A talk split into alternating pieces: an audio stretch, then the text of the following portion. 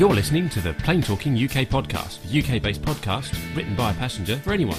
And here are your hosts, Carl Stebbings and Matt Smith.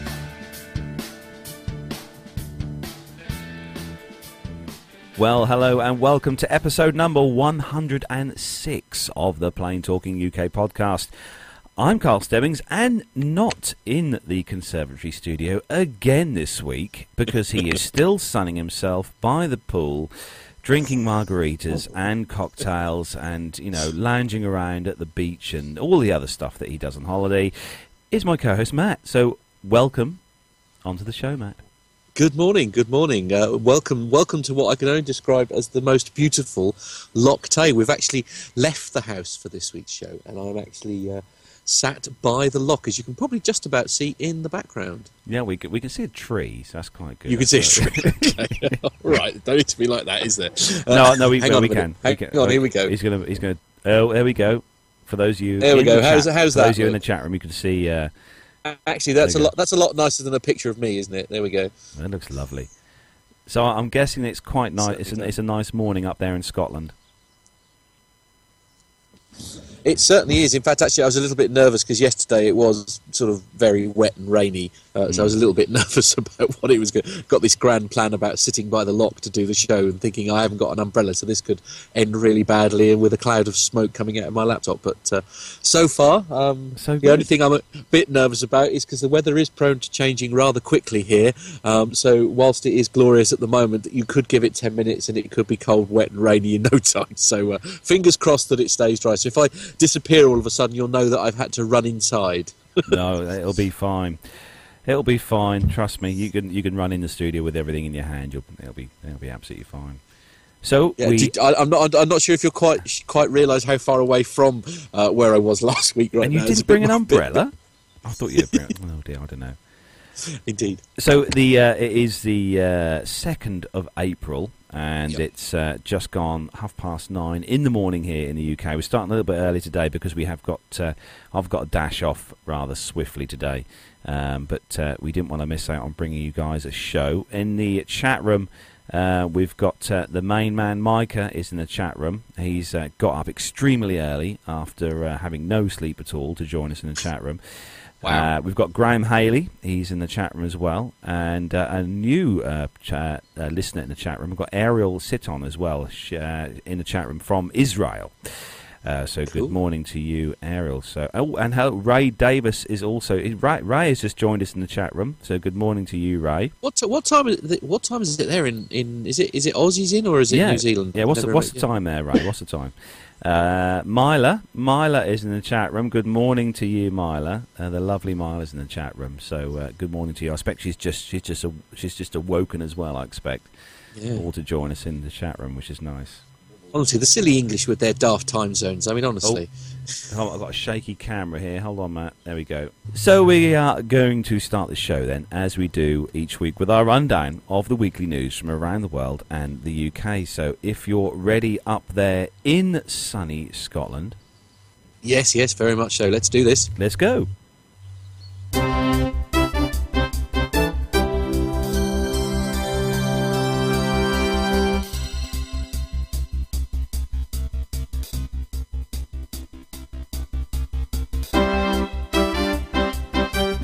So, kicking off this week's first news story, and it's on the Telegraph website.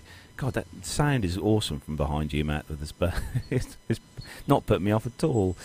No, okay, um, the first news story is on the Telegraph website, and uh, the headline, Violent Passenger Arrested After Doing Yoga and Meditating on a Plane. So uh, the uh, Japan-bound airplane returned to Hawaii because of a violent passenger who wanted to do yoga instead of sit in his seat.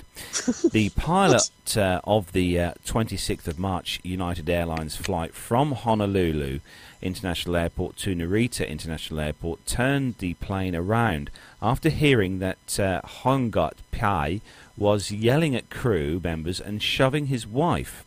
Uh, the F B I said in a criminal complaint. Mister Pai told the F B I that he didn't want to sit in his seat during the meal service, so he went to the back of the plane to do yoga and meditate. He became angry when his wife and flight attendants told him to return to his seat. Pai pushed his wife and said he was trying to make uh, she was trying to make him stop, the complaint said. He felt that she was uh, siding with the flight crew. He tried to headbutt and bite the Marines who were passengers on the flight and tried to force uh, that tried to force him back into his seat. Uh, Darren Ching, assistant U S attorney, said that Mister Pai's detention hearing is on when or was on Wednesday. Uh, according to the complaint, he threatened to kill passengers and was yelling that there is no God. Uh, Mister Pai went into a rage because he felt that flight crew were ordering him around. Uh, Mister Ching said that Mister Pai should not, uh, shouldn't be released because he's a danger to his wife and to others. Uh, Mister Pai urinated on himself and was uh, on a suicide watch at the Honolulu Federal Detention Center, Mister Ching said. Uh, the U S magistrate judge uh, ordered that Mister Pai be released on a twenty-five thousand dollars uh, bond, uh, but with certain conditions, including not leaving uh, the island of Achau and undergoing mental health evaluation. And, uh, well, this is, uh, must have been a rather interesting flight to be on, Matt. Uh, for sure. Well, it's a very, very, very um, bizarre story. I mean, I, I, I, I wasn't aware that one was allowed to sort of leave your seat and go and do yoga at the back of the aeroplane. I, I don't know. I don't think I've ever known that to be okay. So why he's surprised that the uh, aircrew have kicked off, I don't know. I mean, we, we hear about people being kicked off flights because of uh, alcohol consumption, but uh, yeah. not not normally because they're doing yoga. Not because of extreme yoga. Yes, no. I, I, th I think uh, the uh, I'd be fascinated to read the report on his psychiatric analysis. Uh, you do worry a little bit that there's something not quite right there, is there? Uh, I know. Perhaps he uh, he was told he was going to be put onto a Ryanair flight, so the yoga was a way of calming. I don't know. No, stop it. Yeah, stop it. Anyway, on that particular bombshell, it's time to move on to the next story. And oh, surprise, surprise, it is a Ryanair story. Uh, second story, and me always seems to be that. It is uh, on Flight Global, and the headline is Interiors, Ryanair's passenger experience journey. Europe's largest short-haul airline, Ryanair, was uh, once a byword for cheap fares and indifferent customer service. Its extensive route network often provided the only direct overseas uh, airlink to and from towns in distant corners of the continent, and its services were nothing if not punctual, while fares could be jaw-droppingly inexpensive. Uh, but from penalties to failing uh, for failing uh, to print off your boarding pass to uh, disabled passengers having to pay for wheelchairs, passengers could find Ryanair experiencing very taxing. At times, the low-cost carrier seems to display uh, something close to contempt for its customers and the service traditions of the sector in a struggle to keep its cost, cost base and prices very low. All that started to change a couple of years ago. Long-serving Chief Executive Michael O'Leary, who once scorned middle-class British second home, second home owners who were loyal customers on flights to France and the Mediterranean, initiated a brand makeover at the airline aimed at replacing its cheap and nasty image with uh, one that was, uh, in his words, cheap and cheerful. Ryanair shed its uh, most unpopular charges, uh, its advertising adopted a softer tone, and O'Leary himself appeared to have taken a charm course. In addition, Ryanair bought into a flexible with frills business plus service for corporate travellers, a market rival EasyJet had begun to tap successfully. This upgrade effort is now being uh, is now beginning to be seen in the airline's I F E. As what's I F E? Do we know what I F E is? In-flight uh, entertainment. Oh, mm. oh! As Ryanair tries to keep pace with its competitors and the pioneering technology they have started to introduce. The airline is not new, of course, to the world of in-flight entertainment and connectivity, briefly trialling pay-per-use entertainment consoles in the pre-tablet mid two thousands, and in two thousand nine becoming the launch customer for a mobile connectivity service provided by Sitter's on-air division on fifty of its two hundred plus fleet of Boeing seven thirty-seven eight hundreds. However, the latter venture ended a year later after the airline and supplier when I were unable to reach a pricing agreement. Back in two thousand four, Ryanair's trial of the U S manufacturer's APS's Digi-E player handheld devices would have put it in vanguard of portable I F E around five years before the first iPads even appeared. The devices, similar in size to the compact disc players uh, and D V D players of the era, were offered to passengers for an onboard payment.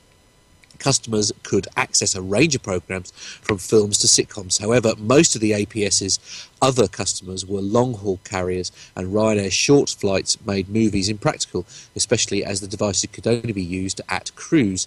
Uh, English-only content further hampered the appeal of the service, and Ryanair quietly dropped the product a few months later. Another initiative in two thousand six was planned to tap into the appetites of the betting fraternity as the Irish airline added an online gambling function to its website, intended to pave the way for introducing onboard gambling, and uh, a year later, uh, a partnership with the U K online gaming, gaming industry Jackpot Joy uh, gave customers on the ground the chance to play bingo and instant win games on Ryanair dot com. Making the service available for gamblers in the skies via mobile phones uh, prov- proved a harder challenge, however, even after O'Leary uh, went so far as to suggest that handing out laptops to passengers to allow them to access the site, as you do. Uh, now, after a decade of false starts, the budget airline appears to be entering a new phase of technological confidence. Uh, it has set up a new digital lab with forty staff near its Dublin headquarters to develop its own products uh, rather, th- rather than its outdated Garnish website, and has been replaced with a more modern offering. Uh, the airline is launching a series of apps to help customers find and book flights. On board, Ryanair says it's exploring the possibility of being able to offer customers uh, in-flight entertainment, such as movies or games uh, they could uh, access via their smartphones, tablets or laptops. I think we covered a story similar to this before, didn't we, Carl, where it yeah. was... Um, We were talking about uh, having sort of like in, in-flight Wi-Fi um, sort of streaming services so that you could pull stuff down. And we, I think we were commenting at the time, we were amazed at the amount of people who couldn't understand why they couldn't check Facebook just because they were connected to Wi-Fi. To Wi-Fi, yeah. Well, Delta do a similar thing on the uh, on their long-haul flights. Delta have a system where you can uh, take a tablet on board the aircraft, or your you know your laptop or tablet, and yeah. uh, you could stream their services to your laptop, so you can stream their films and their content and stuff, and uh, use your own tablet rather than the um, the, the seat uh, inbuilt seat systems that they have on the aircraft, which is quite cool. That's quite good. Good idea. Yeah, I mean, I think that's definitely the way forward. Because I mean, even with a, even if you were doing a short haul flight to say, um, you know, say from, from Stansted to Ireland, I mean, you could you could easily watch maybe one, if not two, T V programs, couldn't you? I mean, have a, you know, if you had like say a box set of, um, I don't know, Big Bang Theory as an example, you could have that on there, and you could watch a couple of programs because they're only twenty minutes long. You could watch a couple of those, and then um, and then sort of you know land and sort of forget that you were on an aeroplane, really, which is the only way I survived, frankly. That is uh, one of the things I used to always do whenever we flew with a, with Ryanair or EasyJet, was always take my tablet with me with some preloaded films on to sort of, um, yeah. you know, to, uh, to to sort of quash the uh, thing of being in on a on a yeah, Ryanair absolutely. flight. On a Ryanair flight, yeah. The but smell's then, usually a bit of a giveaway. But then, quite rightly, like uh, like um, um, David and, and all the guys over at the Airplane Geeks have said on their show before, um, that uh, you should uh, you shouldn't need entertainment on aircraft. You've got uh, a window. And there's uh, full H D content always being streamed outside the window of the aircraft, of the views. Yeah. So good morning in the chat yeah, room. Yeah, I mean, that's certainly Dimash. one look, one take on it. Hmm. I just Mash is in the chat room. And also Captain Nick, the legend that is Captain Nick, is in the uh, in the chat room. A P G uh, Royalty. Good morning, Captain Nick. Is in there. So good morning to you, Nick. Uh, they're all having a, they're all having a chat in the chat room at the minute, which is uh, which is quite cool. This is quite good. Uh, so moving on to the next story, and this one is on the breaking news, or breaking, breaking a travel news site. It's a picture story, so in a bit we'll put the picture up on the screen for those of you in the chat room uh, to uh, to see. Um, so the headline, Malaysia Airlines unveils A three thirty uh, business class seats. So Malaysia Airlines has unveiled its first A three thirty dash three hundred aircraft, fitted with the new business class Uh, seats in its engineering complex in Sepang. The uh, business class seat pitch, which measures forty-four inches and has a width of wow. twenty I- uh, inches and a length of seventy-six inches, a fully flat seat, is one of the best received business class seats in the industry. Uh, the seats come with increased working space, uh, with ninety percent of all seats having direct aisle access due to the one two one and one two two seat layout, with extra storage space for personal items as well. Each seat is equipped with a sixteen-inch touchscreen in-flight entertainment system. sixteen, that's not bad. Uh, and every aspect of the new product has been carefully designed with the passenger comfort needs in mind. Uh, Malaysia Airlines Chief Commercial Officer Paul Simmons commented, uh, "This marks the start of an exciting product rollout for our business class customers to experience. The business class cabin refurbishment will be carried out in stages of uh, all fifteen of Malaysia Airlines A three thirty aircraft by September this year, two thousand sixteen. With the launch of our new seats, we are confident that Malaysia Airlines will be the first choice for travel to and from and around Malaysia. Uh, we're also confident that these seats will further improve and strengthen our premium product service offerings," he added. The new business class seats are available on Malaysian Airlines A three thirty flights between Kuala Lumpur and Australia and New Zealand, Japan, Korea, China and India from uh, this month and onwards. And the newly configured A three thirties will have twenty-seven all-new business class seats and two hundred sixty-three economy class seats. Now, if we put the picture there on the screen for those of you in the chat room, you'll be able to see those lovely shiny, rather wide business class seats. There's loads of room there. They look very comfortable. Look very, very comfortable. Yeah, yeah, definitely. And they are fully lie flat seats as well, Matt. So you can press the button and uh, it'll it'll convert into a into a bed, which wow. is uh, which is really good. I like that. That's one of the, one of these days we're going to fly business class. One of these days. I know oh, we will. One one day. One day. When, when we've reached ten million Patreons. yeah, you're right. uh, on to the next story. This is on Flight Global, and the headline is Lufthansa to shrink first-class capacity with the A three fifty. Lufthansa's planned introduction of the, a, of the Airbus A three fifty from January twenty seventeen will further reduce the airline's first-class capacity while the number of economy seats will rise. The twin jet will be configured without first-class in a layout comprising forty-eight business twenty-one premium economy and two hundred twenty-four economy seats. But the aircraft it will replace, the A three forty dash six hundred, is fitted with eight first class, fifty-six business, uh, twenty-eight premium economy, and one hundred eighty-nine economy seats, Lufthansa website shows. Uh, the airline plans to station ten A three fifties at Munich and has orders for twenty-five aircraft of the type.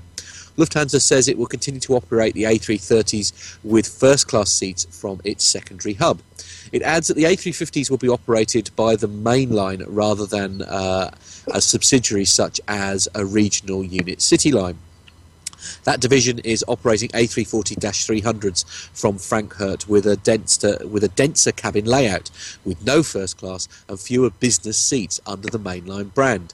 Flight Global's Fleet Analyzer database shows that Lufthansa has twenty A three forty dash six hundreds in service today, and that these were built between two thousand three and two thousand nine. Sorry, I'm just typing things in the chat room. Sorry about that, Matt. Just replying to some messages in the chat room. Okay. I thought I'd fallen off air then for a minute. No, Don't no, no, you're, still, you're still there. No, you're still there. So getting back to the story again. Bert, you have to keep poking him. Poke like, me, poke me, yeah. Ow, keep ow. Him awake. Yeah. So the A three fifty and Lufthansa, they've um, obviously they're one of the first customers to launch the uh, the A three fifty, and um, obviously Lufthansa being the uh, the premium German airline, um, which I'm yet to fly on actually. Um, but uh, it says on here, you said on the story, Matt, that it's, uh, they're, they're going to continue to operate the A three thirties with first-class seats from their secondary hub. But it'd yeah. be interesting to uh, to see how the uh, how this the, you know this the actual first-class capacity on the A three fifty, how that's uh, all going to sort of pan out, how that's going to look. I can't yeah. remember whether we covered the story or not to see what the uh, first-class interiors are like on the Lufthansa. I'll have to look that up yeah. and see what their, we'll see what their seats time, are like, yeah. what their first-class seats are like, because um, they're, they're supposed to be a really, really good airline to fly with, Lufthansa, from what I've heard from uh, the people I know who've flown with them. Yeah, um, Ru- rumour so, has it. Rumour has it, yeah. That's another trip for us to do at some point. Absolutely, yeah. yeah. So, so we need to do f- first class on Lufthansa now as well. Yeah, yeah. Oh yeah, this is going to end up costing us a fortune. It is, isn't it? Yes, absolutely. Let's get those Patreon numbers up, shall we? I think, uh, I think uh, Captain Nick in the chat room is worried that you may have a bear behind you. I don't know uh, quite whether that's a bear. Or not. No, it, no. Well. yes, yes, indeed. It's, it's, oh, no. it's my friend. He's trying to put me off. Oh, okay. It's going okay. really well. I... he says he's, his excuse is he's trying to keep warm. I don't oh, believe he's him. Trying to keep warm. So, the, moving on to the next story, and uh, breaking new, uh, breaking travel news again uh, for this story. The headline: Pegasus completes five million dollar aircraft deal with Boeing. Well, Matt has some fun there. Yeah. Uh, so Sorry, yes. Boeing. Yes. I'll try. I'll try. Uh, stop. I'll try to stop being distracted. The chat room's going mental. So uh, uh, Boeing and Turkey's leading low-cost carrier, Pegasus Airlines, have finalised an order uh, for five next-generation seven thirty-seven dash eight aircraft, valued at uh, approximately five hundred five million dollars, based on expected list prices at delivery. Pegasus Airlines and its subsidiaries, Air Menas and Izair, operate a fleet of fifty-eight seven thirty-seven dash eights and a total of sixty-nine aircraft. Uh, the carrier is based out of Istanbul and uh, operating an extensive network of domestic and regional services. The performance of the seven thirty-seven eight hundred has proven reliability, uh, reliability and fantastic operating economics and popularity with customers, said Mehmet Nahain, uh, Chief Executive of Pegasus Airlines. Uh, he's pleased that, uh, that they'll be continuing a service with this long-standing relationship that they have Uh, of over twenty years with Boeing aircraft and, and adding these new ones to their fleet. Uh, Pegasus Airlines is a privately owned airline and Turkey's leading low-cost carrier. It launched flights, uh, charter flights in nineteen ninety and is owned by e, uh, the E S A S ho- uh, Holding, operating, uh, which have been operating scheduled flights uh, since uh, two thousand five. Uh, the seven thirty-seven eight hundred continues to be the best-selling version of the very successful next-generation seven thirty-seven family, accumulating over seven thousand orders worldwide. And uh, uh, Boeing have said that they're very proud that Pegasus has again selected Boeing to meet their requirements. Pegasus Airlines flies uh, a scheduled service to thirty-three destinations in Turkey and seventy in the rest of the world, bringing its total network to one hundred three destinations in forty-one countries. This is uh, another uh, story like we covered so many times on so many previous shows, Matt, that uh, Boeing have got another huge order for aircraft, of new aircraft as well.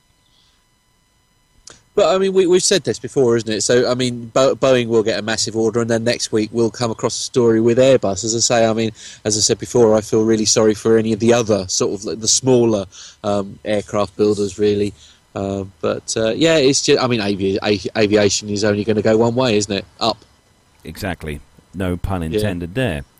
No, indeed, no, no. As if I would do such a thing. I know, but it's, it's good. It's kind of we, we kind of goes from one end to the other here. Every t- every uh, every time we do a show, it's, it's one week it's yeah. it's Boeing, it's got orders, and yeah. next week it's Airbus, then it's Boeing, yeah, and then it's yeah. Airbus, and yeah. But obviously, obviously, um, for the for the um, uh, people who are in the chat room, especially um, Captain Nick, Boeing's obviously best. And, um, obviously, yes. yes. If, if it ain't Boeing, I ain't going. Exactly. Uh, very true. Yes. Very true. Yes, uh, good news, everyone in the chat room. By the way, I've dispatched my my, my tall friend to go and get coffees, so uh, I have a little, a small window of uninterrupted, undistracted um, um, r- story reading to look forward uh, to. Right.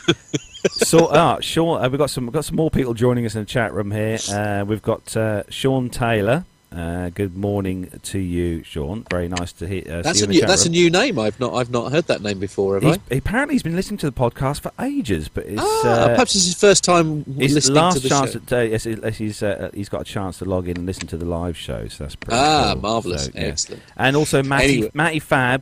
Matty Fab's in the chat room as well. Ah, oh, the legend. There. The yeah, legend yeah. that is P T U K Matty Fab. Royalty, Matty Fab. Yeah, oh, no, he is P T U K royalty, right? Yeah, very yeah. well, yeah. Yeah, yeah. Right, anyway, on to the next story. This is on Flight, Flight Global, Global, as I say, before, before uh, Rob Roy returns and continues to distract me. Uh, this is Flight Global. The headline is Boeing F A A warns seven eighty-seven pilots of bad airspeed data. Boeing seven eighty-seven pilots are being warned not to make sudden control inputs in response to a sudden unre- unrealistic drop in airspeed shown on cockpit displays. This is a slightly worrying story. I'll be interested to see what uh, Captain Nick makes about this. As I say, I haven't got the chat room He'll in front of me, unfortunately. In the chat room, no doubt. Indeed, yes. Uh, the U S Federal Aviation Administration, that's the F A A, will adopt an airworthiness directive on the first of April, requiring seven eighty-seven dash eight and seven eighty-seven dash nine operators to update update the flight manual with the warning message. The F A A accelerated the release of the Airworthiness Directive, bypassing the normal rule-making process to make operators adopt the change as quickly as possible. Boeing made an identical recommendation to seven eighty-seven operators on the fourth of March, which the F A A directive will now make mandatory. The fleet was uh, has made three reports of displayed airspeed air, of displayed airspeed plunging significantly below actual airspeed, the F A A says. Uh, in each case, the seven eighty-seven was flying in conditions involving significant water ingestion and possibly icing uh, of two of the three pilot tubes. Uh, the, sorry, pitot. Is it pitot? It's three. P- pit- it's pitot. Oh, sorry, my apologies. Of the three pitot tubes feeding speed and altitude information to the air, air data system.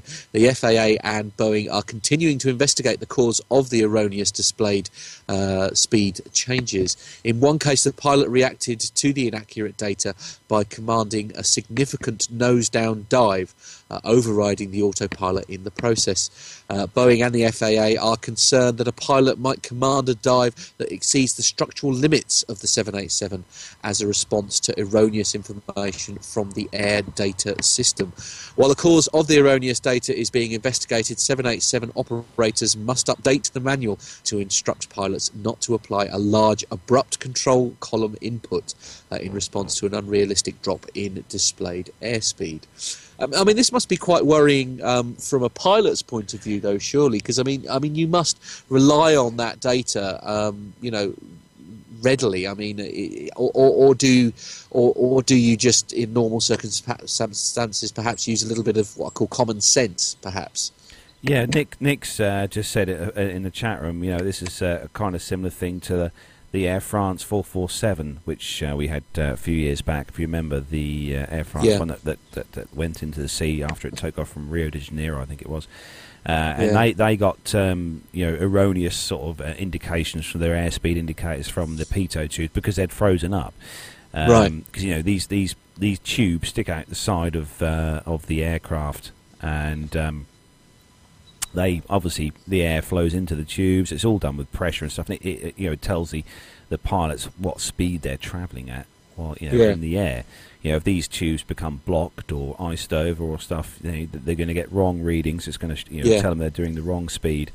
And, uh, yeah, it'd be interesting to see what their reports from these, from the Boeing guys here come up with. Yeah, is, uh, I mean, and also presumably, though, I mean, I mean, I, I'm not I'm not going to suggest that perhaps you're sitting there, you know, avidly watching that figure the whole time. But, I mean, you must be sort of glancing at it on a regular basis. I mean, w- would you immediately... If you see, um, uh, you know, a slightly odd figure, and you think, "Well, hang on, that's a bit strange because we're in autopilot mode. Why have we suddenly dropped a bit?" I mean, presumably, um, do you have other instruments that would give you an indication as to if your position has changed, so that you're not just relying on the pitot info?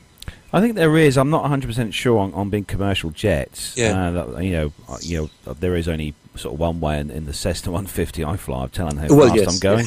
yeah, yeah. Uh, one, well, well, two actually. One of those is the airspeed indicator, and the other one is um, if you hear a, all of a sudden hear a noise like a horn noise, you know you're going right. too slow and you're going to um, um, drop very suddenly when you stall. Yeah.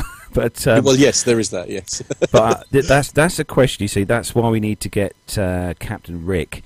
Uh, Miami Rick on the show. He'd, yeah. I mean, he'd uh, he'd, he'd now go in, he'd he'd sort of go into this now in, in depth for about three or four hours, Excellent. and uh, whilst we go and have tea and biscuits somewhere, and uh, you know, that would be... but we should have we, him on we, soon. We would, yeah, as I say, we'd like him to join us, so don't don't yeah. put him off. yeah, quite right. Matty Fab has actually put a very good thing on there. G P S data on, on jets as well is another another way of, of finding out what speed you're yeah. doing. Yeah, I know one of the I know the uh, the instructor I fly with has a uh, an app on his um, tablet that's uh, yeah. called Sky Demon, and yeah. it's uh, a way of um, you know plotting your route, and it, it's it's kind of a, like a sat nav in the in the sky, and uh, when you're in the air, it uh, obviously it uses the um, G P S you know uh, signal and by, yeah. via the phone sort of kind of thing, and that, and it it it will display your your speed on there, so you can actually look at your speed that way. Um, for, yeah. for G A pilots. But that's what I mean. I mean, it, it, it sounds like perhaps, I don't know, and, and I'm sure Captain Nick will correct me if I'm wrong, but it, I, I, I kind of get the impression that the more experienced, um, sensible pilot wouldn't just immediately do a nosedive based on one piece of information. Do you know what I mean? Yeah, Nick. Nick is Nick is quite rightly put as well that uh, G P S will not give ground speed. Uh, will uh, will give ground speed, not indicated airspeed. Right. So okay. uh, there are there's a difference between ground speed yeah. and indicated airspeed. So very. But it very might true. be enough to give you an indication mm. as to whether you have dramatically dropped your position. If you see what I mean, I mean that would you know, if if if one set of readings is still okay and the other reading is different. I don't, I don't know. I, I, I don't know anywhere near I just, enough. I know. To, We, we need we need to quick, quickly grab Nick in the uh, in the uh, yeah. chat room. I think he's, yeah, he's absolutely. filling he's filling in all the gaps in the chat room. It's very kind of him. Good, absolutely. I need to go flying again soon.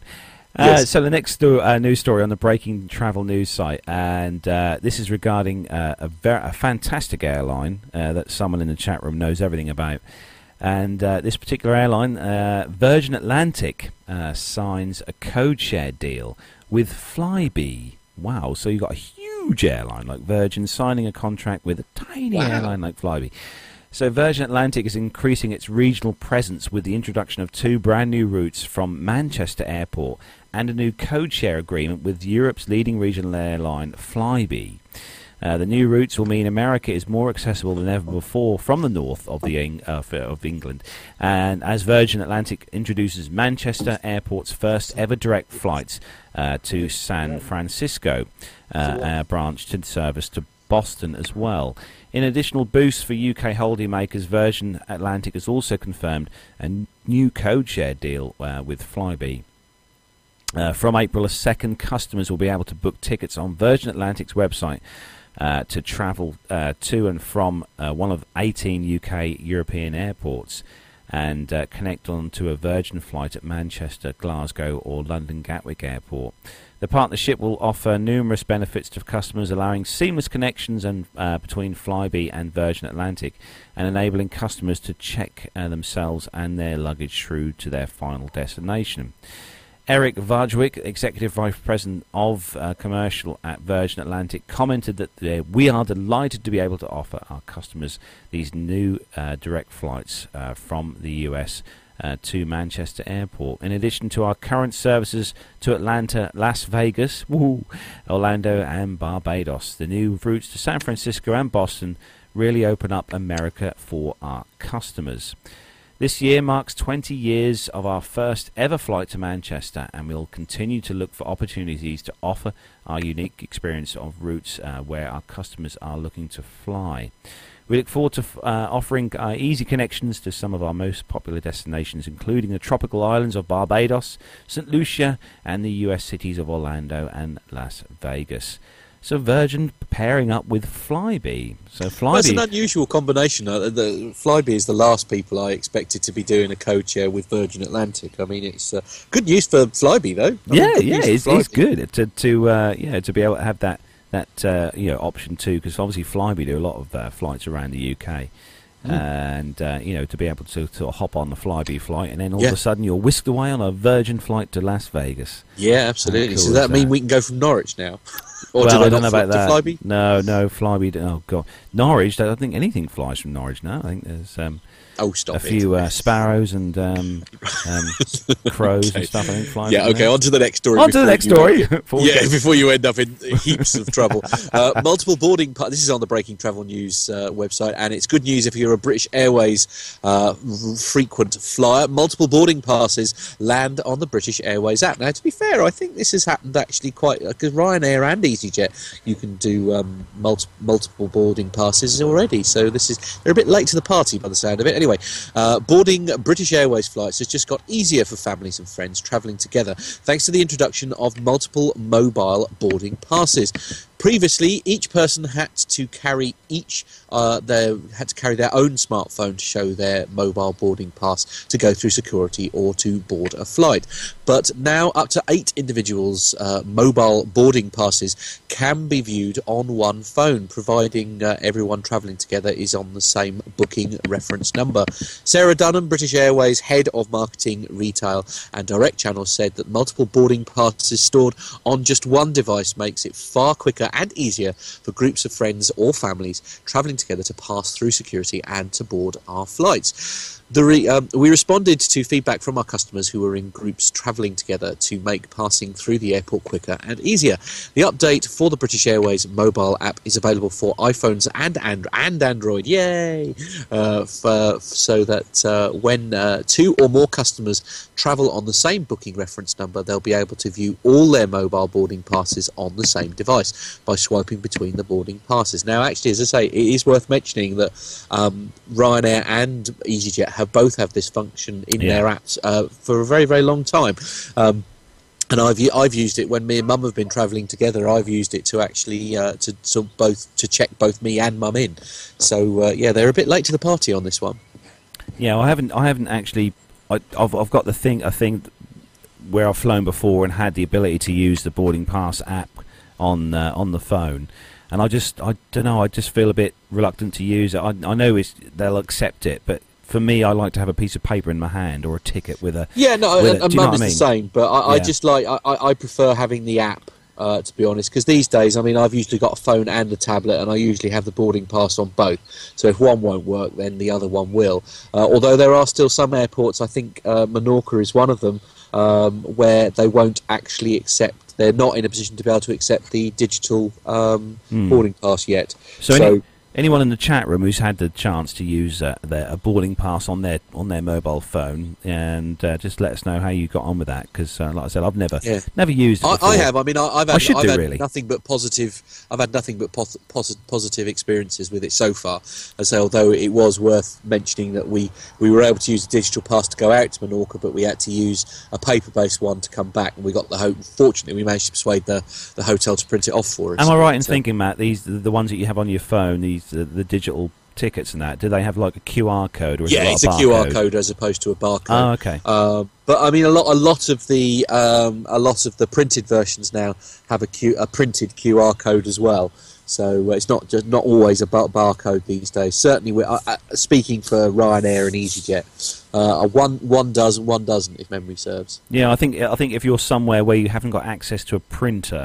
Uh, yeah. To print this sort of thing out, I suppose this is, this is a good idea, and, and yeah, I suppose, and another way as well, it's saving on paper. Yeah, absolutely, saving the trees. Dare I, dare I say it? Going green, but um, going I, green. What we haven't what? got, we haven't got a, a, a song to don't, play there. Don't, don't open that can of worms. I know. Oh, no. Not when we're talking about aviation. Oh no. no. Right, so moving on to the next story. And, we are. We're uh, going to get sued by the end of the program, aren't we? Yeah. And the, the chat room's going mad. No, we had actually no, the chat room. Uh, uh, Matty Fab said that he's used it. He uh, absolutely loved it. Uh, yeah, me too. Uh, Myla, me too yeah. Myla's never used it, uh, but she'll right. she'll get round to using it at some point. Uh, right. Sean Taylor uh, said that the B A app is fine to use. But he right. does like to, like me, he likes to have that piece of paper just in, co- in case. Yeah, I mean, you know? we do have a, we do carry a printed copy with us, and Mum is very organised whenever we go anywhere. We have a folder with loads of paperwork and stuff in, and, and we always have a printed version of our boarding passes just in case. But it just is so case. very easy yeah. just to whip the phone out and, and stick it under the under the barcode reader, you know. So the next story on breaking travel news site then, uh, Lufthansa receives their second A three twenty neo or new engine option, option from yes. Airbus. Uh, Lufthansa has received the second A three twenty neo from Airbus, and the aircraft, with its registration Delta Alpha India November Bravo, flew uh, last night into its future base airport, Frankfurt am Main.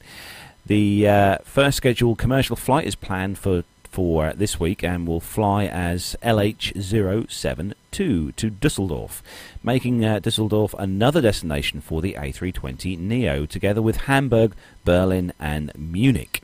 The A three twenty neo has uh, new engines and improved aerodynamics, enabling a significant advance in terms of noise and emission, emission redu- reduction, um, obviously green.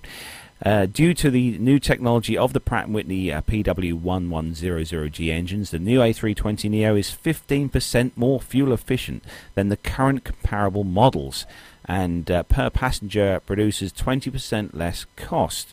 The eighty-five decibel noise contour of a starting A three twenty neo is only half that of an A three twenty uh, in the existing fleet, making thus a significant contribution to active noise reduction. Uh, the Lufthansa Group all ordered a total of one hundred sixteen aircraft in the neo version, forty-five of these being as the new larger A three twenty-one neo version. The new aircraft are intended for Lufthansa and Swiss. According to uh, list price, the order involves an investment of around about thirteen point three billion US dollars. Uh, this year, a total of five A three twenty neos are expected to be delivered to Lufthansa and stationed in Frankfurt. I'll put the picture on the screen there of uh, of this A three twenty neo here of Lufthansa. And these uh, the new engines on these, these uh, new Pratt and Whitneys on here, they look huge compared to. They the, do, uh, they do. They the look old... like an absolutely. Ma I don't know. It's almost out of proportion to the rest of the aircraft. I know, I know. When it? you uh, if you compare, if you, you know, if you put a picture alongside of the original Airbus, the old A three twenty. Yeah. Uh, with the older Pratt and Whitney engines on, it's just it's totally different. You know, it's a completely is it, different. Is air. it that fuel efficient though? Is it like because it's like you know instead of having four engines which are, are quite small, you to to have two massive engines. Does that make it any more efficient?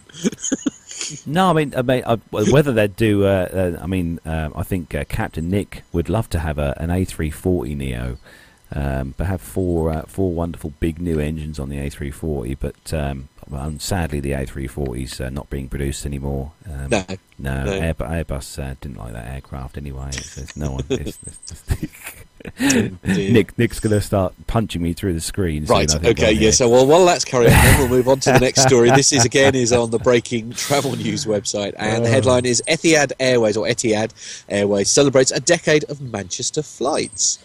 Um, it is Etihad, uh, Etihad Airways marked. Uh, the tenth anniversary of its services to Manchester Airport. Since the route was launched in March two thousand six, uh, Etihad Airways has operated over ten thousand flights between Manchester and Abu Dhabi. Uh, due to its popularity in the north of England, the frequency increased to twice daily in August twenty eleven. Uh, over two million guests have flown between Manchester and Abu Dhabi uh, on Etihad Airways in the past decade. James Harrison, the U K General Manager for Etihad Airways, said that Etihad Airways is delighted to be marking a highly successful decade operating out of Manchester. We've seen passenger numbers continually rise every year uh, since we started operations, and Manchester is a key destination on our global network. It has an important role in our U K operation and has been a consistent success, regularly appearing in our top ten most popular destinations. Really? People want to go to Manchester? Why? Uh, in addition to the aircraft, we have made a huge investment in our brand through the sponsorship of Manchester City Football Club. Ah, here we go. Uh, our European call centre is also based at Manchester Airport and houses over two hundred staff. We operate two flights a day to Abu Dhabi, connecting our guests to more than one hundred destinations via our main hub in Abu Dhabi. At Terminal one, there is an elegant premium lounge, and we offer limousine services for our premium class passengers. Uh, the route has also uh, supported growth in cargo, with over thirty thousand tonnes of export cargo and over forty thousand tonnes of import cargo being carried between um, being carried during the last three years. Cargo items have included vehicles and animals such as cats, dogs, falcons and ferrets. Ferrets? Really? And I apologise to anyone who Manchester that I offended just a moment ago. sorry, sorry, just in the chat room again, being... being put off being you're in the chat room, room again. I know, I know, I know. But I've told you, you have to keep poking him. When I stop talking, wake him up. So Etihad, then getting back to the story, Etihad, one of the the, uh, the airlines yes. from over in the Dubai area, along with their, their uh, competitor being obviously Emirates as well. But Etihad are the guys that have that wonderful um, uh, that suite. Remember we talked about the big um, oh what is it the oh I forget the name of it now. Remember that Etihad had the um, oh, you know the, the suite, Matt. That had the they had a sort of bedroom and uh, a kind of a sitting room and uh, the concierge service that picked you up from your house to take you to the airport and stuff. And you have your own actual suite on board the aircraft on the A three eighty. If you remember Etihad. Hello. Yeah, hello. Sorry, hello. Yeah, no, yes, I am he's still back. here. He's still um, there. Carry on. I'll, I'll come back to you in just a sec. All right. Oh, he's he's going to disappear. We'll. We'll turn we'll turn Matt's microphone down there so we can't hear him. But no, Etihad had this uh, the residence. That's it. Well done, thank you, Masha. Uh, has the uh, Etihad had the residence suite? But if you if you, anyone uh, on the chat room on the uh, show on the audio show, look up uh, the residence on uh, Google, and uh, it's it's one heck of a, um, a well a, a product really. Uh, something that uh, I'd need to save up for a very long time to uh, to afford really, because it's uh, huge. Huge cost, but uh, very nice indeed. So uh, good on Etihad for celebrating their decade of flights uh, to Manchester. And I think Matt is back. We're going to turn his microphone back up. No, it's all right. We just had to, uh, somebody, somebody's been, uh, been taking their dog for a walk down here, and I was being told off for staring at my laptop screen rather than enjoying the view. So I just had to explain to him why I was sitting this way round rather than staring at the oh, view. Oh, okay, okay. I've, I've been told off for not enjoying this. Just, well, I've been told to stop using my laptop, basically. Then Mister Benzie, he owns all of this. Oh, is, is that is that the? Oh, Matt, Matt's getting Matt's getting told off by the uh, by the locals. Yes. I like that. No, I'm not. Like I'm not that. Good news though. I'm not being told off by just anyone. I'm being told off by the guy that basically owns the whole place yeah. that we're doing. Oh, okay. yeah. So, uh, so I, th- I, th- I think his name is Lord something or other. Anyway, it's fine. Next story. Yes, the next story. On uh, the breaking travel news site, Emirates to open check-in uh, forty-eight hours ahead of takeoff. So Emirates uh, have extended their online check-in to forty-eight hours before departure time from twenty-four hours, effective immediately. Uh, customers around the world can check in online on both desktop and mobile devices uh, from forty-eight hours to ninety minutes uh, before flight departure. Uh, the increased lead time offers customers greater flexibility in choosing their seats and reduces waiting times at airports, as they could already have uh, their boarding passes before arriving at the airport. Passengers can drop their luggage off at uh, online check-in counters before heading straight through the immigration and security. Uh, for flights to and from the United States, while, uh, while online check-in services are available forty-eight hours before departure, boarding passes will only be issued twenty-four hours in advance. Um, by allowing check-in from forty-eight hours before departure, we are providing customers uh, added flexibility to choose their preferred seats and a more comfortable journey, uh, they've said uh, the chief exec of Emirates. Uh, this is just uh, one of the many incentives we are implementing to enhance our customer service experience online.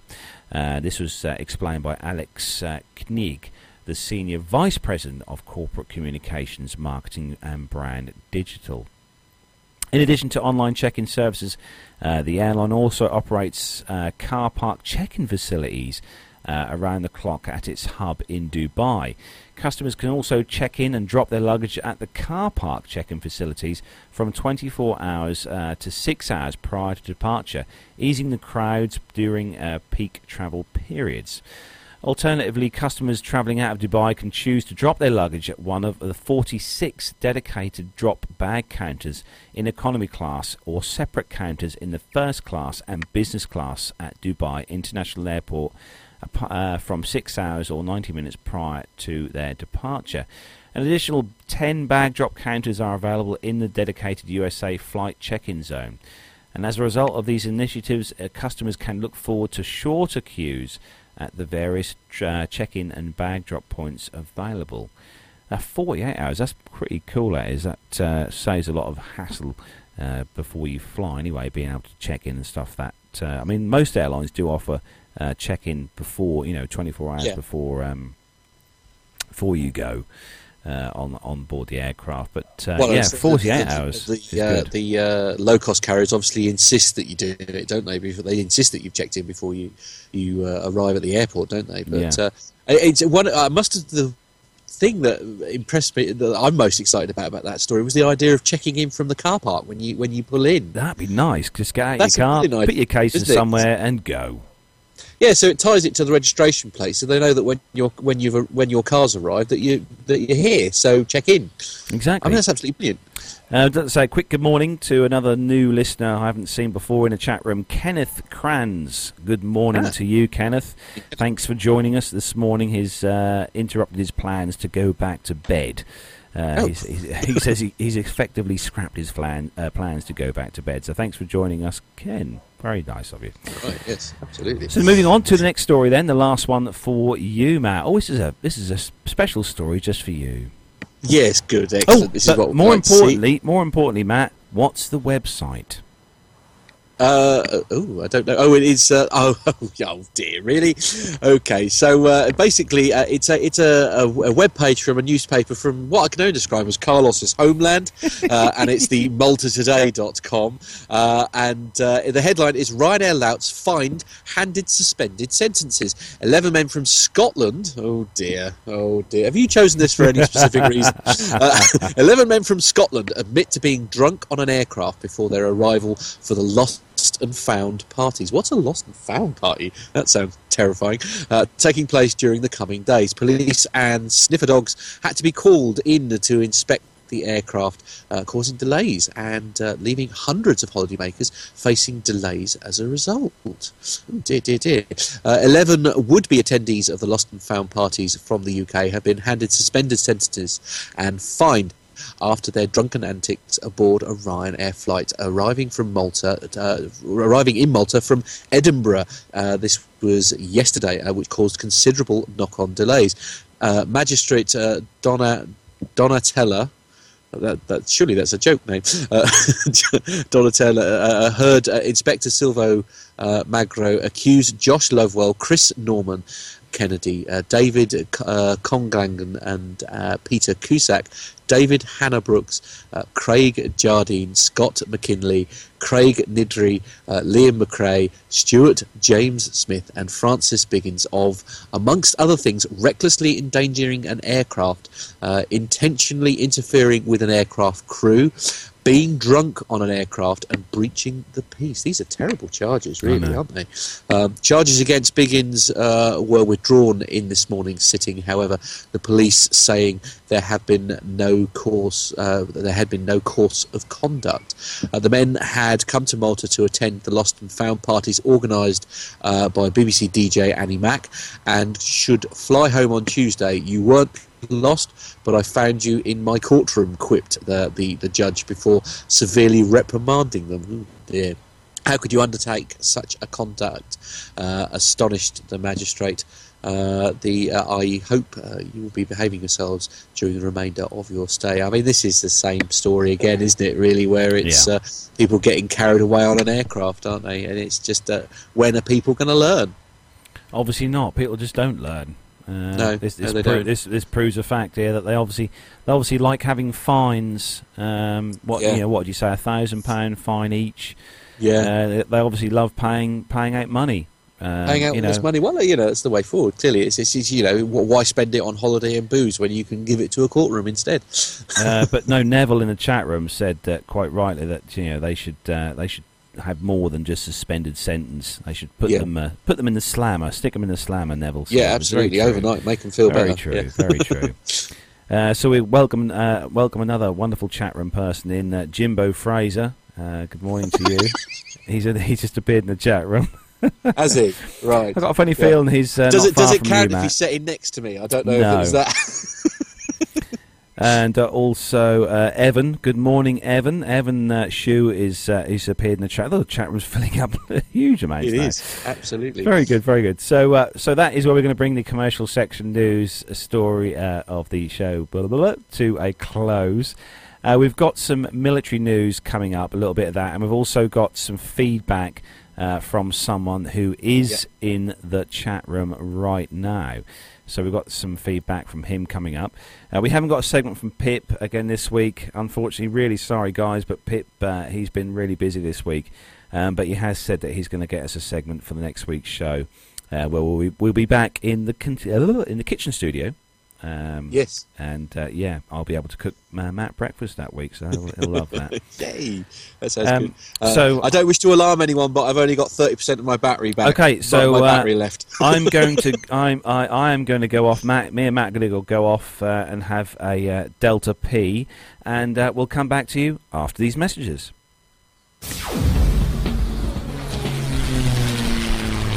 Find this and other great shows at the Aviation Media Network. the voices in your head dot com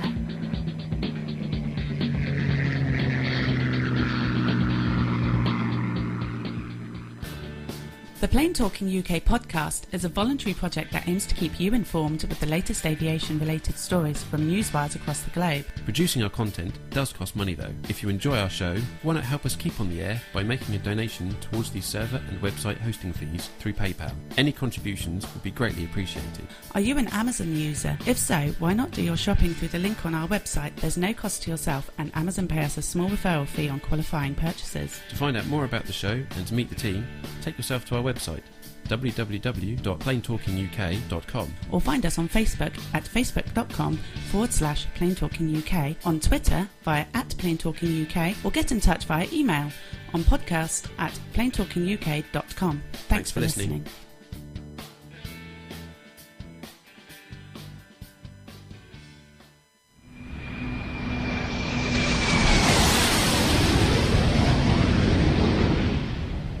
And we are back with uh, hopefully. With me and yeah. Matt. Am I still had, here? Hello. Yes, you're still there. We've uh, been and had our Delta P. Excellent. Ding, bingo. And uh, yeah, we're back. We're going to do, do worry about your mental health sometimes. I know. Carlos. I yeah, have to be yeah, honest. But the chat room, the chat room, they'll know what they'll know what we mean. They'll know what we mean. Okay, all right. So, uh, so uh, again, thank you to everyone in the chat room who's joined us this morning. As low, they're just chatting away between themselves in there at the moment. Uh, there's uh, there's uh, Matty, Fab, and Micah and Myla. They're all there. Just. Uh, Yeah, slightly, slightly shorter than usual show today because yeah. uh, we've all got, unfortunately, we've got very busy things to do. We have, yeah. Uh, Carlos will be divorced if uh, I by the end of if today if he doesn't here. make his appointment. Yeah. So. so we're going to go on then with some military news, and we have got some feedback from someone who is in the chat room right now, and uh, and then we're going to do the lead out of the show, and uh, yeah. So uh, if you're ready, Matt, we're going to do some military news. Yeah, let's go. Let's, let's go. go.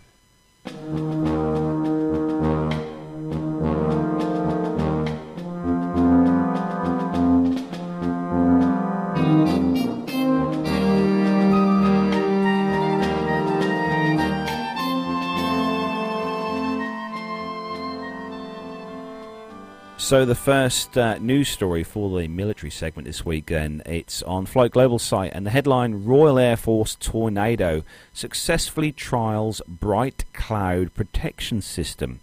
So Finmeccanica, I think I'll spell that, I'll pronounce that right, Finmeccanica, is hopeful that the uh, Royal Air Force will be the launch customer uh, for its Bright Cloud active decoy, following the completion of a series of tests of the system on board the service's Panavia Tornado G R four combat aircraft. Initial evaluation testing was carried out using the uh, or carried out in the U S A at a dedicated radio frequency uh, test facility in October. The first test of the expendable active decoy from the Tornado.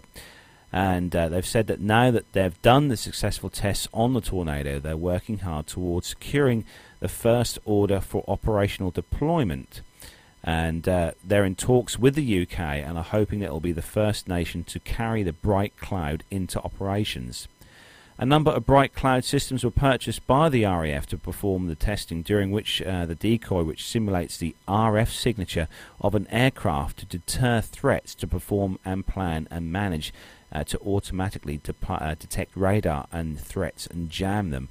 Bright Cloud is a self-contained digital radio frequency memory jammer that is carried in a fifty-five millimeter chaff and flare dispenser. It detects and identifies R F emissions, and on finding them, uh, a match, and it applies the match and algorithms and emits a deception signal. Uh, no further trials have taken place with the uh, U K, as the October tests were deemed successful, although it's uh, likely that further trials will take place to verify and extend the operational advantage provided by Bright Cloud, McCulloch adds. When the decoy was launched in two thousand thirteen, Saab committed to offering it as a protection system for its Gripen fighter, but uh, but far uh, soon far uh, none have been per- or so far none have been purchased. Uh, the new Gripen uh, uh, E G N will also ca- be able to carry uh, the decoy as well. Uh, McCarrick says the ease of integration and the standard flare dispenser fit means and potential customer base, and is an extensive and fulfilled system, ready for production uh, to launch with uh, the customer. So here we go. That's a good bit of kit. something uh, it's kind of a, of a jamming system for. I mean, that's got to be anything uh, that uh, you know can uh, stop our, our boys being shot down is a good thing. But not that we're yeah, not that I think you know we, we shouldn't be fighting wars anyway. We should no, not be no, fighting no. wars. But, it would um, be nice if they could invent a system that would work with lasers and, and somehow uh, uh, you know sort of filter out that signal. I see. I wonder if they can't do something with like the windscreens of these these cockpits and stuff, so they can filter out the laser pens so that they aren't dangerous. Yeah, we need something like this, don't we, for the laser pen thing? Yeah, a, a, a yeah. jamming system for lasers. That'd be a good idea. Yeah. So That's next story. It. Yeah, yeah, next story. Flight this Global. is on Flight Global, and the headline is Philippine Navy orders two A. Uh, is it A W's A WAC? Is that right? No, no, no. no, no it's no. A W one fifty-nine. Uh, that's the oh, okay, uh, Wildcat right. helicopter. Come on, then. What, what's an A WAC? Remind me. Oh, A WACS is the air early warning system. Oh, aircraft. It's the yes, yeah. right, yes, yes. There's nothing this to do this with this one you're now going to talk about, Matt, is the um, it's the it's the the Royal Navy have uh, the Black Cats display team, and they use these oh, aircraft yes, for yes, their yes, yes. Um, for their display. Yeah. Ah, oh, right, yes. So anyway, the headline is Philippine Navy orders two A W one fifty-nine Wildcats. So the uh, fin- fin- Finmeccanica uh, has announced the Philippine Navy will uh, acquire two Augusta Augusta Westland A W one fifty-nine Wildcat anti-submarine and anti-surface warfare rotorcraft under a contract valued at one hundred million euros. Uh, that's one hundred fourteen million dollars. Uh, the helicopters will be delivered uh, from the manufacturer's Yeovil U K site in twenty eighteen, with the contract including training and support. In addition to the anti-surface and anti-submarine roles, the rotorcraft could be used for search and rescue and maritime surveillance tasks. Um, the Wildcat is in service with the U K's Royal Navy and Army Air Corps, with eight more on order with launch export customer from the Republic of Korea Navy. Um, a first delivery to the latter is pending after an expected schedule of twenty fifteen. Total orders for the type amount to seventy-two, and Flight Global's Fleets Analyzer database shows a combined uh, fleet of forty-eight Wildcats have been delivered to the British Army and the R N. The latter deployed the new model on board uh, its Type twenty-three frigate uh, H M S Lancaster in early mm. twenty fifteen. The two A W one fifty-nines will join Malina's modest naval rotorcraft fleet, which consists of five Augusta Western A W one oh nine Es, Fleet Analyzer shows. Yeah, so these aircraft, as we said, the A W one fifty-nine Wildcat, they use these for the display team, the Royal Navy yeah. do. Uh, seen these guys you know, flying these helicopters at the various air shows last year, yeah. and they are fantastic. Um, they were really, still, yeah. really good. Uh, great, yeah. great to see that. You know, great to see these. Um, you know, doing their displays and that. But uh, no, it's relatively Absolutely. new actually. This first flew in two thousand nine. So it's actually oh, quite. Right. Oh, so they're, they're very young aircraft. Then. Yeah, it's very young, uh, young, yeah, very young helicopter. This is, yeah, definitely. Helicopter, yeah. So moving on. Can, can, next. You, can you not call it aircraft then? If oh, you can call it air. Of course you can. You can call it anything you like that. You can call it a, a Dreamliner. You know. Anyway, no, you so can't call it a dream. Stop it. Next story on uh, Flight Global site then, and uh, the uh, he- the he- headline: C H fifty-three K entry into low rate production uh, delayed for eight months. Uh, Sikorsky's C H fifty-three K entry into low-rate production has been delayed again, uh, this time by eight months to February two thousand seventeen, because of gearbox failures last year and the late delivery of parts from suppliers, the U S Government Accountability Office reports in its annual assessment of Pentagon weapon product, uh, projects. Uh, the King Stallion developed, uh, uh, effort, or development effort achieved first flight in October, uh, nearly three years later than originally planned and five years after completing its critical design review. In January, the second test model began flying at Sikorsky's facility in West Palm uh, Beach, Florida, and the uh, G A O report notes that Uh, it contains in the improved gearbox was it, was it was trialled uh, as a ground test vehicle first. The unexpected redesigns of the aircraft's various gearboxes, as well as the late delivery of some components, have delayed delivery of the remaining two engineering design model test aircraft. Um, the uh, this has created delays at the production facility where the parts are received from vendors, uh, which is expected to impact the flight test schedule. The supersized King Stallion heavy lift helicopter will replace the U S Marine Corps Sikorsky C H fifty-three E, which was introduced into service in the nineteen eighties and uh, has an anticipated service life of forty-one years. The cost of developing the aircraft has grown uh, by forty-four percent, wow, from uh, four point seven billion dollars to six point eight billion dollars since two thousand five. And the procurement estimate for the two hundred aircraft stands at nineteen billion dollars. Uh, the date for completion of operational testing uh, shifted nine months since the G A O's two thousand fifteen report from September two thousand eighteen to June two thousand nineteen. Despite gearbox troubles and the reported production issues, the Marines still expect to have their first war-ready squadron in place by two thousand nineteen. Sikorsky officials said that the uh, a recent press briefing that the C H fifty-three K flight test program expects to log around one hundred hours in two thousand sixteen.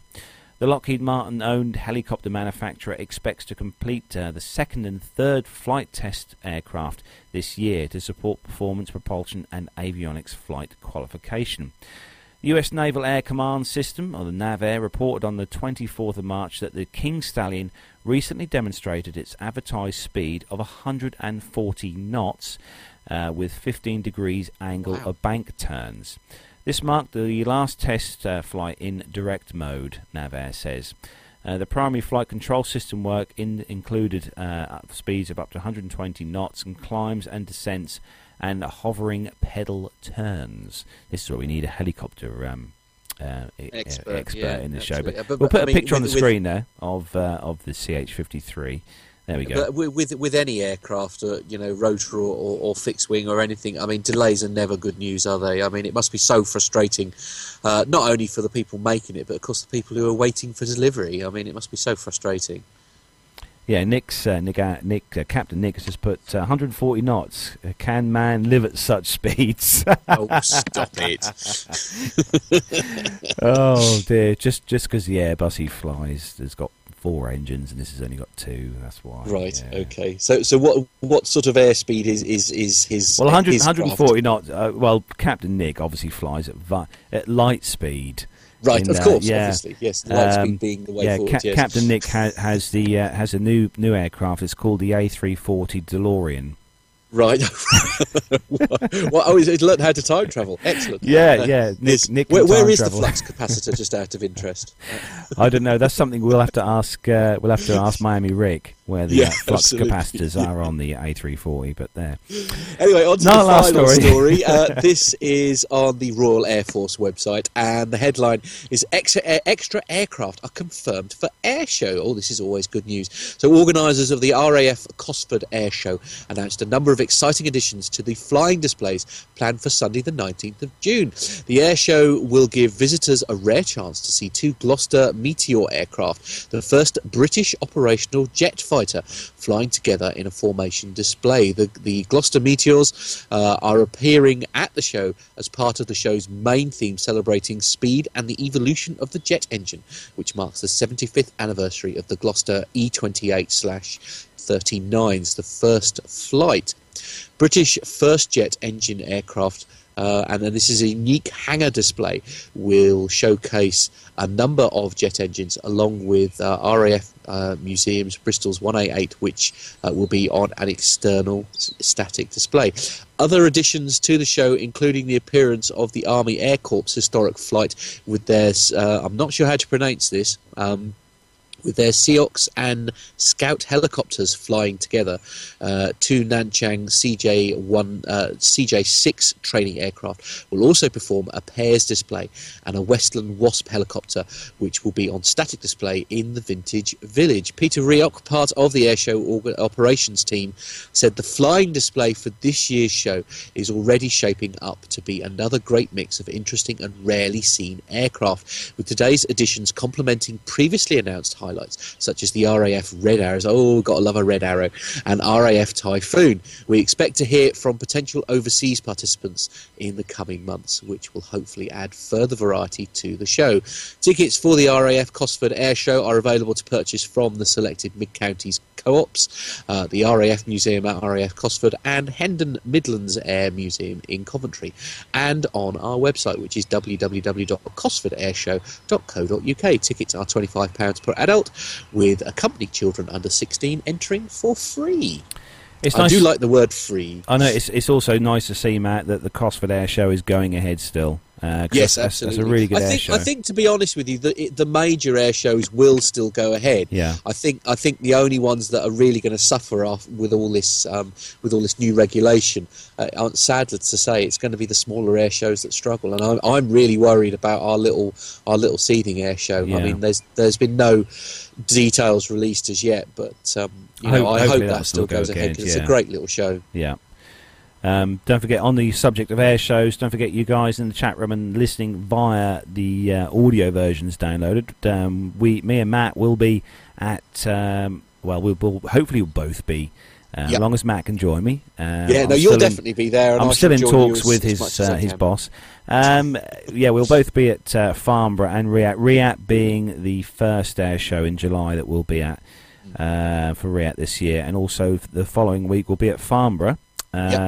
I think we're probably going to do both days at Farnborough, and don't forget as well, for those of you who should know, because you probably all know, that uh, the uh, airline pilot guy crew will uh, be in attendance at at, uh, at Farnborough yeah. with us. So uh, obviously, uh, me and Matt will be, um, you know, in awe Hosting, of the A P G um, of the A P G yeah. crew, and. Uh, It'd be nice yeah. if it'd be nice if Nick was there as well, but I don't know whether Nick is going to be able to make it to Farnborough. I'm not sure. He might uh, he might have some uh, tech issues with the A three forty. Anyway, that's another story.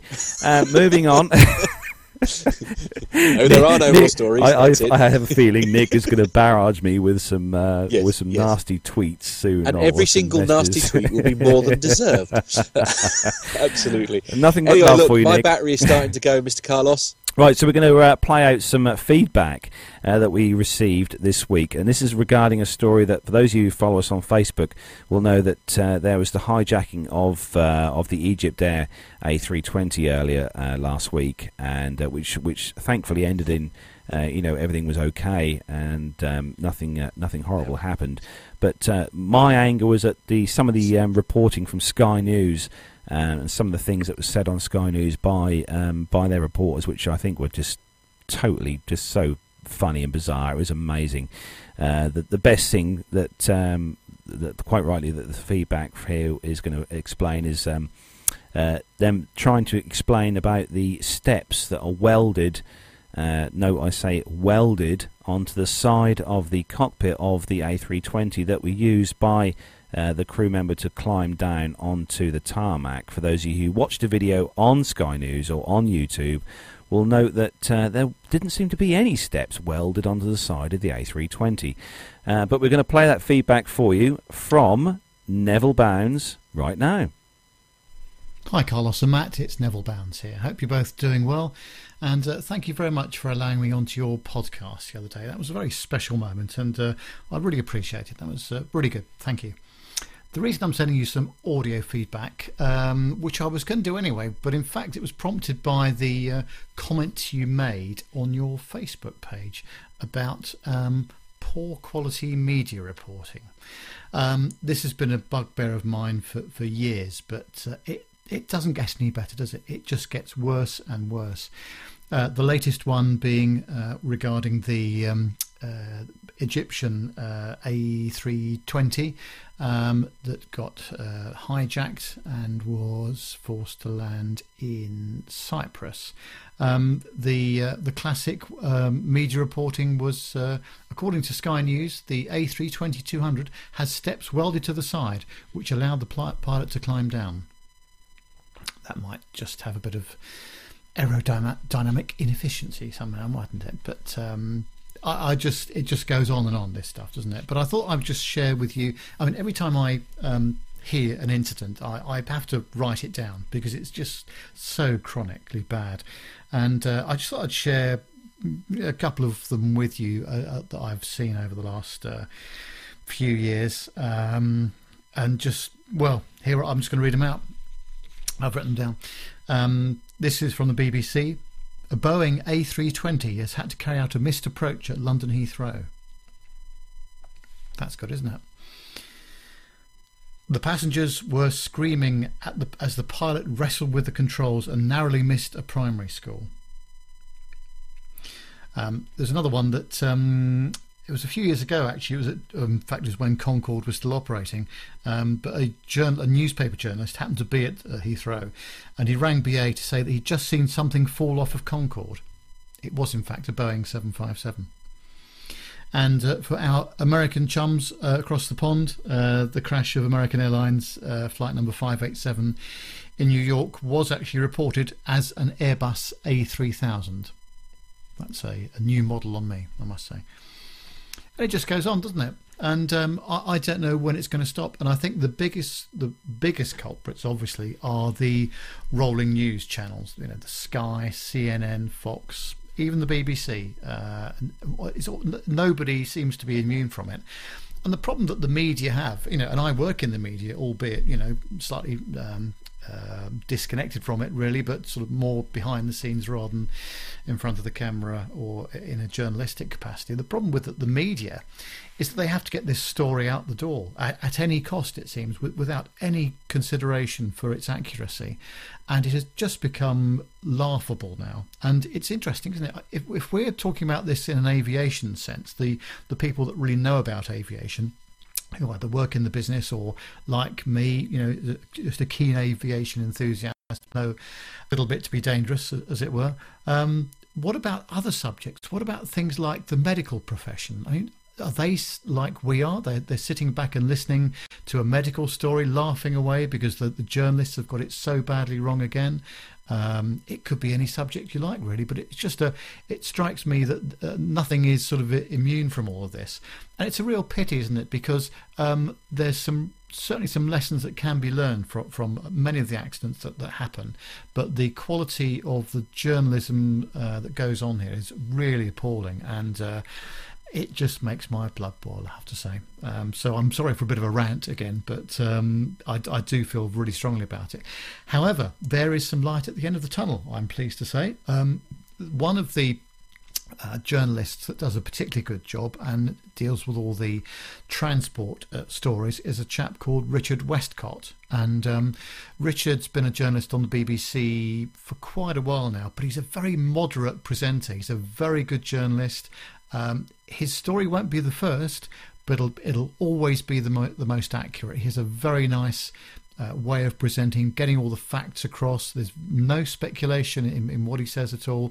Um, and I think he does a really nice job of that. And it's a pity that there aren't more journalists uh, like him around the world. Um, but I, I'm, I'm really impressed with the quality of what he does. And uh, if you want to follow him on Twitter, his handle is at B B C Westcott, W E S T C O T T. And a very, very good chap he is too, I must say. I think he's done a, some, some nice work there.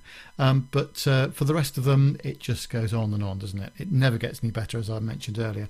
And I think one of the sad things is that there's no one sort of uh, pulling pulling them up on this. Although, having said that, of course, Twitter now is is quite a good medium for all of us to to really have a go back when we see some sloppy journalism. But uh, does it do any good? Does it improve the quality of journalism? I don't think it does, which is a pity. But um, that's how it is. That's that's the, the life we lead, unfortunately. But um, there we go. I just thought I'd share a few of the uh, um, things that I've, I've heard over, over the last uh, several years.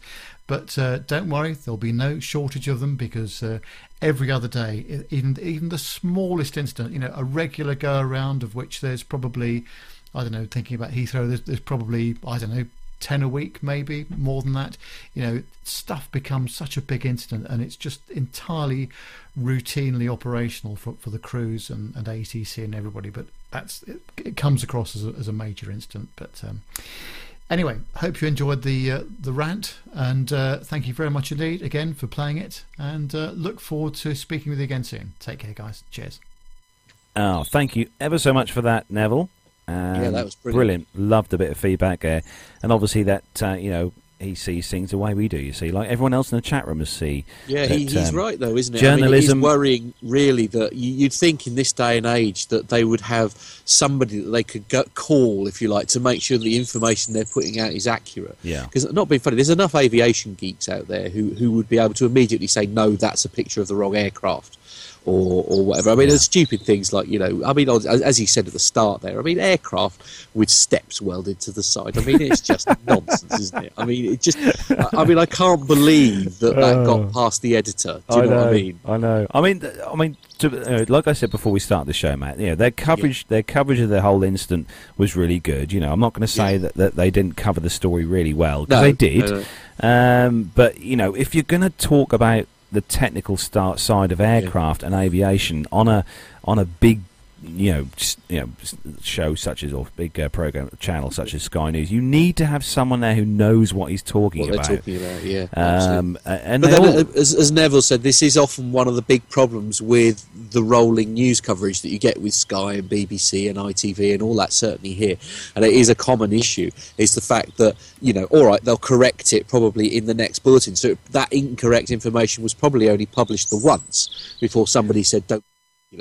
But it, I suppose I suppose it's the, the heat of the moment, and you want to get as much information out there as soon as possible. So I understand why it happens, but, you know, all it would take is a quick phone call to to like anyone, you know, Me. anyone who, or who's Nick, it, who's Captain it, Nick. You know, yeah, absolutely. Give, anyone, give just sort of like tweet someone quickly, they'll reply immediately, and then you don't look stupid. Do you know what I mean? Yeah, it's just, yeah. uh, but, it, uh, it's a shame. Hope, hopefully, you know, they'll they'll. you know, yeah. try and do things a bit better next time. Um, yeah, it, it was just unfortunate they had me watching the uh, the, the report um, yeah, before before I was going to work, which meant I was unhappy anyway. But indeed, yeah. yes, well, that's always the way forward. Anyway, exactly. it so, is time, oh, I'm afraid, to wrap bef- the show up. Before before you go, Matt, in the chat yep. room, uh, Captain Nick uh, has just commented on the video feed from you at the moment, and oh, uh, right. he thinks uh, he thinks you look like two hairy silhouettes. Oh, charming. I'm slightly offended by that. Absolutely. Absolutely. It's because the, the view behind oh. us is much more beautiful. You see, I know. What's, what's that? Yeah. But no, that is, uh, that is what we're going to have to bring episode one oh six to a close of the Plane Talking U K podcast. Sorry it's been a quick show this week, guys, but we will be back to normal programming next week. Um, as we said, I've, unfortunately, I've got to go and have lots of photographs taken of me holding uh, my baby nephews, which is uh, no. going to be exciting fun, I will say. I I'm looking imagine. forward to I that. So uh, to get in touch with the show, you can do it in the usual manners. It is uh, email is podcast at Plane Talking U K. It's facebook.com forward slash uh, Plane Talking U K. Our Twitter handle is at Plane Talking U K, and the website w w w dot plane talking u k dot com. Yeah, don't forget to send us some feedback, please. Uh, whoever is in the chat room now, there's loads of you in there. Um, send us some, let's have some send feedback. Us, let's have some feedback from you guys. We want to hear. We want to hear what you sound like. You know. Yeah. You know. We know what Myla sounds like. We know. We obviously know what Captain Nick sounds like. We know what Neville really? sounds really? like. Does he do something media related at all? Then no. he possibly does. Yeah. No, yeah. does he? Right. Yes. Yeah. Um, but no, send us some feedback into the show. We want to hear from you. We've got um, we've got some really, really, really exciting stuff in the pipeline. Um, coming up very soon, which we're going to give you the information about yep. um, nearer the time. Yeah, as soon as we've firmed up all the details, we are in we are in some quite um, uh, interesting conversations with um, well with some very interesting people in the aviation industry, um, which uh, we're gonna, like I said, it's gonna be it's gonna be an epic. Very epic show, probably as, if not bigger than our hundredth. So uh, keep your ears open for that. Yes. So indeed. On behalf of me and Matt, and uh, obviously Rob, who's in the uh, studio with me here, he's yep. been helping us out this morning. Well done, Rob. Thank you very much for uh, joining us. But no, Getting thanks us everyone. On the air, bless him. Yeah, he's done really well today. Uh, we were, um, yeah. yeah. And, and from my personal thanks to uh, James, who's sitting to my right here, who's been keeping me topped up with coffee throughout today's broadcast. It's very hard. Indeed. He's so uh, thanks good. to everyone in ju- in the chat room who's joined us today. There's loads and loads of people in the chat room. It's been a really busy day today in the chat room. So thanks to all you guys for getting up early and taking the time out, because some of you, some of the people in the chat room are not uh, uh, local. to the U K, they're all around the world. Silly uh, times. Yeah, I know. But so thanks for joining us today. Don't forget to keep your eyes open on Facebook for the links for the next show for next yep. uh, for next weekend.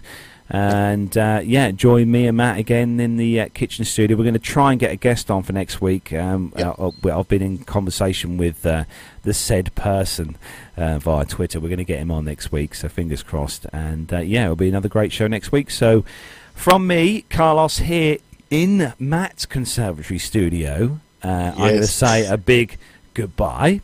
And from you, Matt.